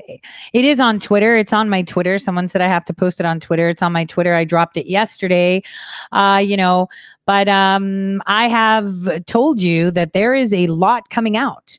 You know, these people don't exchange money for just getting rich, right? They can print their own money. These exchanges, and I've said this before, are more important in respects to how they move money around and what they're moving. I have told you many, many times to look into Astana, Nursaid, now named, in Kazakhstan. It is very, very, very important that we see this. So there are a lot of things that are going to be coming to the surface. I'm pretty sure that there are the Senate report should be is out this morning.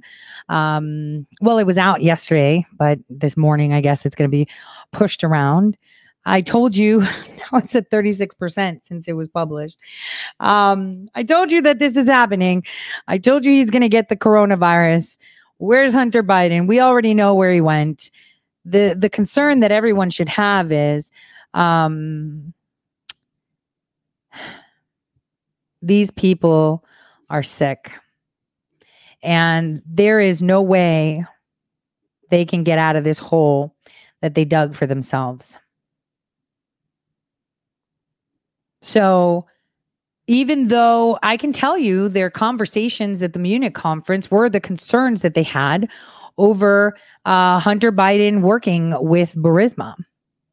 I can tell you that the other concerns they had was the fact that it would be hard for Joe Biden to execute his duties because of the concerns of failed upgrades.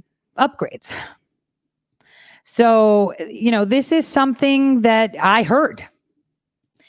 They had concerns and they told him that they will cover for him. They told him that they will make sure that he's going to be fine.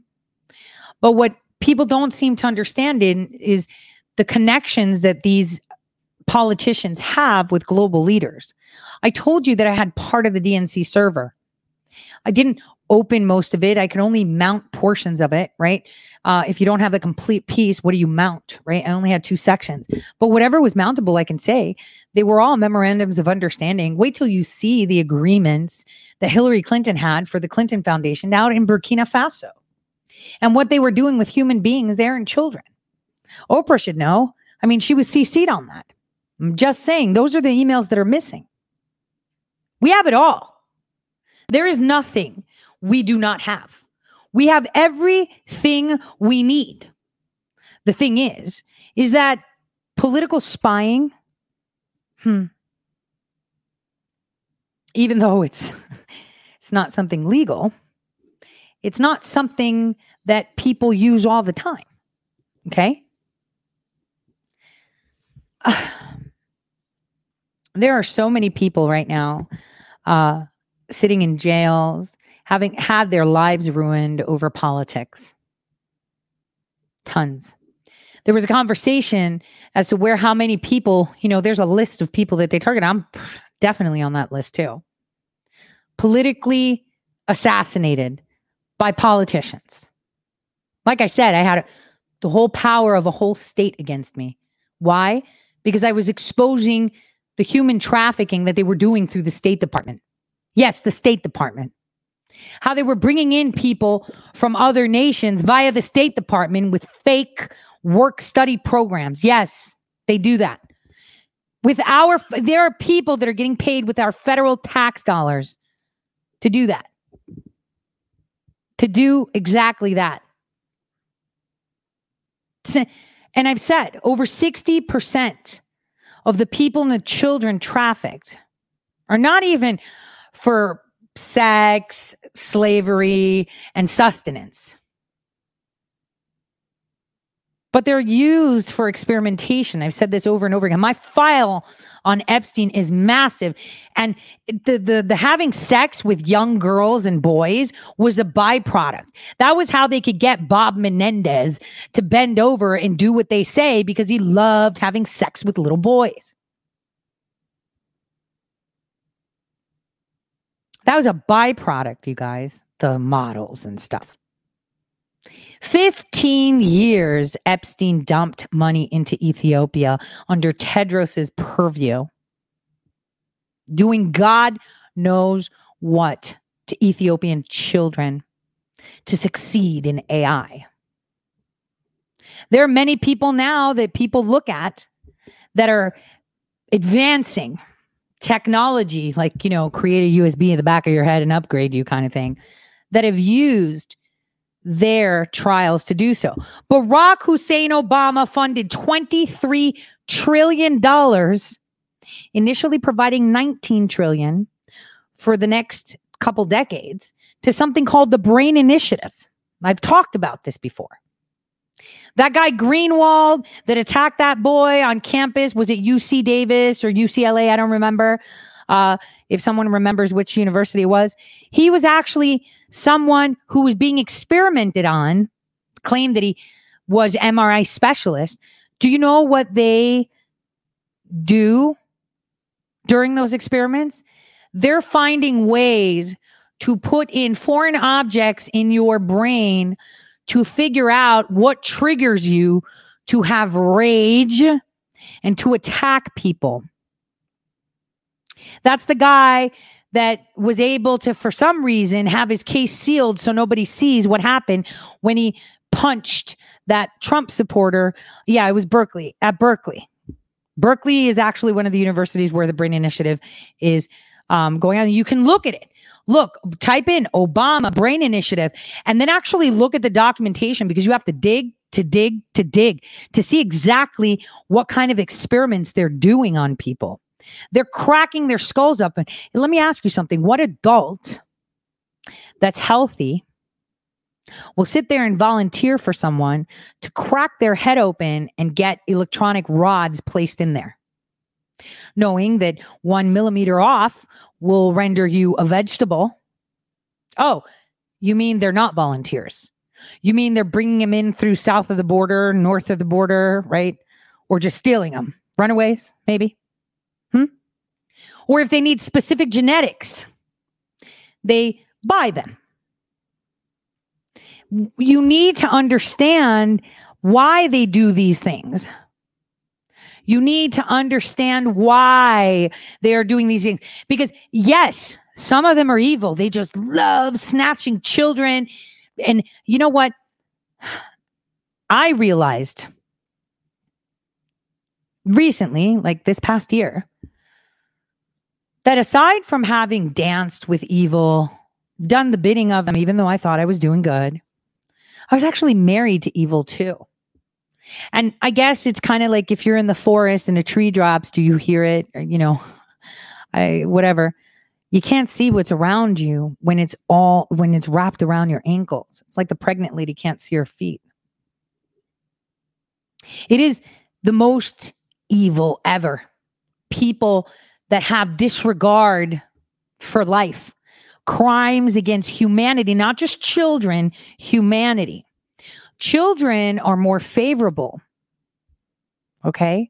More favorable in experimentation because they heal faster and they have stem cells that can be harvested. But what you need to really get, this is why Pizzagate is a real thing, right? They love children. Sustenance, cannibalism, that's a real thing too. They have pop-up restaurants that are for cannibals. That's a real thing. They make accessories out of human leather. That's a real thing. But it's a small percentage. That's the part that a lot of you can't seem to pick at and understand it in the sense that not all of them just do that type of evil act. See, the sacrifices, the whatever, those are really, really nasty things. Fornicating with children is disgusting. Like, how do you see a child and feel attracted to it? That's disgusting. It makes your stomach turn. The kids are still learning. Oh my gosh. Okay. So let's just move it from there. So that is an evil part, but it's only a small percentage of what they do with these human beings. Again, it goes back to the actual crimes against humans in general. I buy makeup, but that's cruelty-free. Right, but you vote for people that are cracking people's skulls open. You vote for people that are trying to hybrid them with animals so they can produce specific hearts and organs for the elite. You vote for people that believe that they can replicate human beings, use them as lab rats. And you would say, well, Tori, you used lab rats. Yes, I did. They were genetically bred with knockout genes and everything. And one would say, well, that's wrong. It is. But now there's no excuse to use those anymore because we have artificial intelligence that can help us do the science with great predictions. There is a special place in hell. And I think a lot of people, considering that animals and plants and fish don't have souls, are more comfortable with experimenting on animals. It's true. But how do you feel about experimentation on human beings? Think about it. Fauci knows about it. He couldn't find people to test his AIDS drug. So they sourced out single African-American moms, told them they had AIDS when they didn't, and gave them the medication so they can figure out what the toxicity level was back in 2006. That's a real thing. These are documented. This isn't, oh, I'm just saying it. Documented. The cracking of the skulls and sticking foreign objects in your brain so they can make you angry and rage and want to kill. Yeah, that's actually being funded with your federal tax dollars, $23 trillion of it. Maybe you want to write a letter and say, I don't want to do this. So these are all things that are happening. How many parents sell their children to laboratories that don't want them? How many? So the world is a really ugly place when you can see it. And I like to think of it of my hometown. So I love New York. I was born and bred there. That's my place. But me being away from New York right now, I could tell you one thing. The stench of it reminds me of what this planet is like. How? There's a lot of glitz and glamour, lots of lights, lots of people, lots of interaction, lots of everything. You could get anything you want in New York. You can eat whatever you want in New York. You can order whatever you want in New York. And you can buy people and anything you want in New York. But what surrounds it? The smell of pee, the litter, the rats underground, the cockroaches even in penthouses. That is what this planet reminds me of. That while we're distracted with all the tall, pretty lights, glitz, glamour, and distracted with picking a backsplash and a curtain and, you know, what color am I going to paint my nails today? Or I'd love these pair of shoes. Everything is drenched in the stench of urine, rats, cockroaches, dirt, and litter. That is exactly how it is when you can see the world. And hence why people who know can't sleep. Because you can see it. It's kind of like in those movies where the person can see dead people, but nobody else can. They could see a world that doesn't exist, right? This is it. Because once you see that, you can't unsee it. For me, having seen something in that nature on a boat, I didn't digest it. It had to percolate with me for me to understand what was going on. Again, if anyone would ask me, what is hell like? I would say we're in hell right now. Because it smells, it's nasty, it's disgusting, and it's like all these kind souls and people are aimlessly walking through dirt and swamp and crap without noticing that is exactly what they're stepping on and what they're trekking through. I'm just saying. So gloves are off, guys, and it's all happening very, very, very quickly. I mean, in where was it? Was it California? Yeah, it was in California. There was a couple that was at a Costco. I want to play this clip before I go because I wanted to stay on a little bit longer, but I really can't because I have that appointment, but I'm going to play this clip for you. It's going to terrify you. This is what happened in California. Take a listen to this. Hold on. Let me make sure that you can hear it. Are you excited, mister? Even a short walk around the block. Good job, buddy. Is now looked at with some apprehension. We got to think about this idiot creep. You know, like or any like idiot, or anybody, or just you're always looking over your shoulder. Go. Saturday afternoon in the Costco parking lot in Vista, Jennifer, her fiance Peter, along with their two children, Peter 2 and Colton 9 months, were confronted by a stranger. I don't know what his intentions were to do with my son, but it wasn't a good thing. There was nothing good he was going to do to my son. Investigators say Adam Glavinick pulled open the couple's rear car door while they were backing out of the parking space.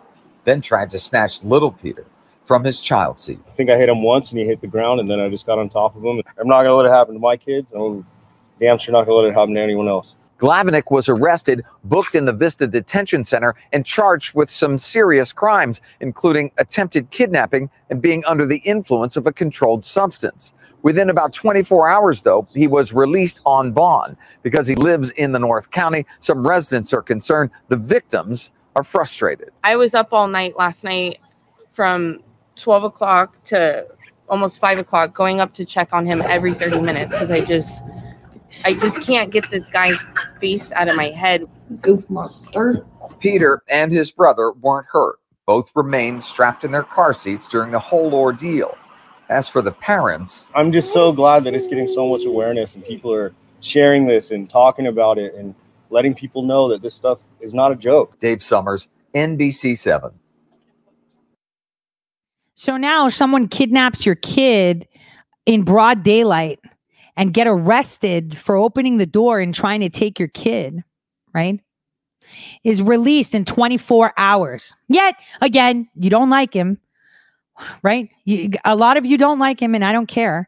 It doesn't mean I like him, endorse, or anything, right? Let's be neutral. Let's talk American, right? There's tons of people out there. I'm bringing one example that causes a lot of division, because it's that division we need to mend right now, is that there's a person in federal prison with no indictment. How can you be in a federal prison with no indictment? But this guy just tried to snatch a kid out of the back seat of a car, and in 24 hours, he's out on the street again. Tell me again.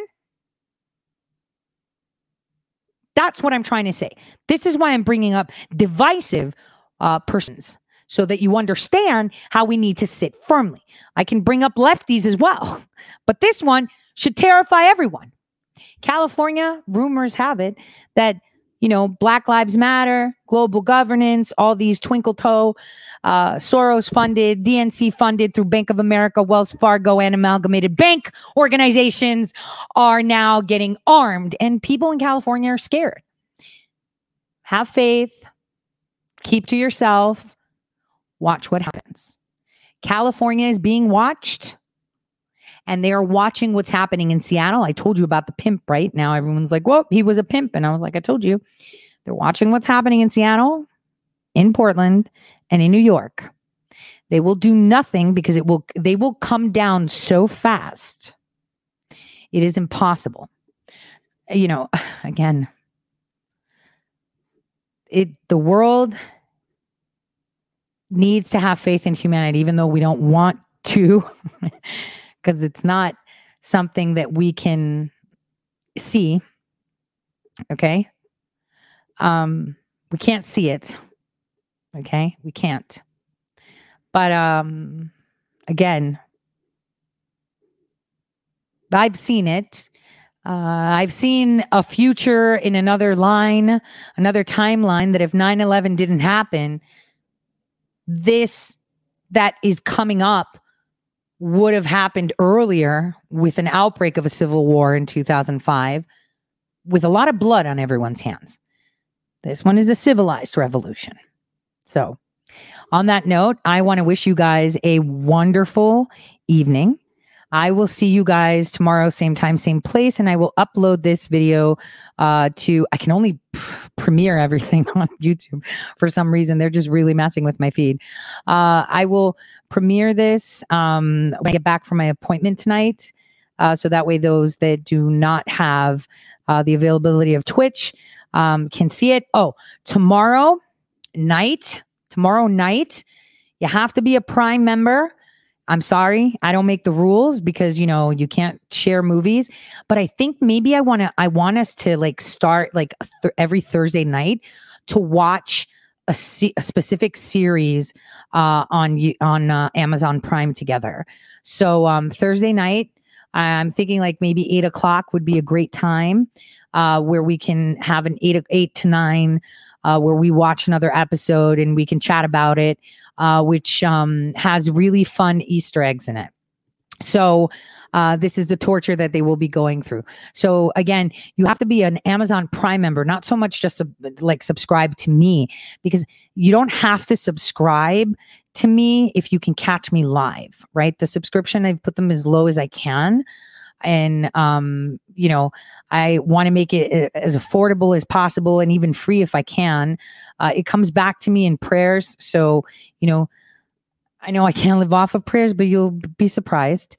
So you have to be an Amazon Prime member. For those of you that are students, you can get 6 months free of Amazon Prime. And then it's $5 a month. Use those, things if you can. So make sure you link your account. When I go live, it tells you to link it. I know a lot of people have had problems with it because they have one account for Twitch and one for Amazon. You can link it in some way. So I just wanted to mention that. So tomorrow will be the first time we'll do a TV series, an Amazon Prime series. It's an Amazon Prime original, where we'll do that together and watch it. And comment, kind of like the movie that we saw on Sunday, which is one of my favorites, tells you a lot of what's going on now. No different, right? So, and I'm thinking we could do Sunday night Labyrinth, because I really want to watch that again. So Labyrinth. There's videos and help things of how to connect it with Prime. I don't know. I did it through Prime because I game as well. So that's about it. All right. So on that note, guys, have yourself a wonderful evening. Stay tuned for our president's, what is it? Stay tuned for our president's presser today at 6 p.m. that he announced. That'll be quite interesting. Okay. God bless.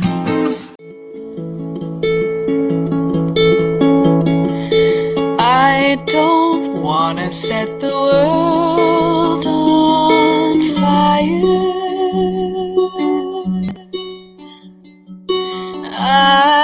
I just want to start a flame in you.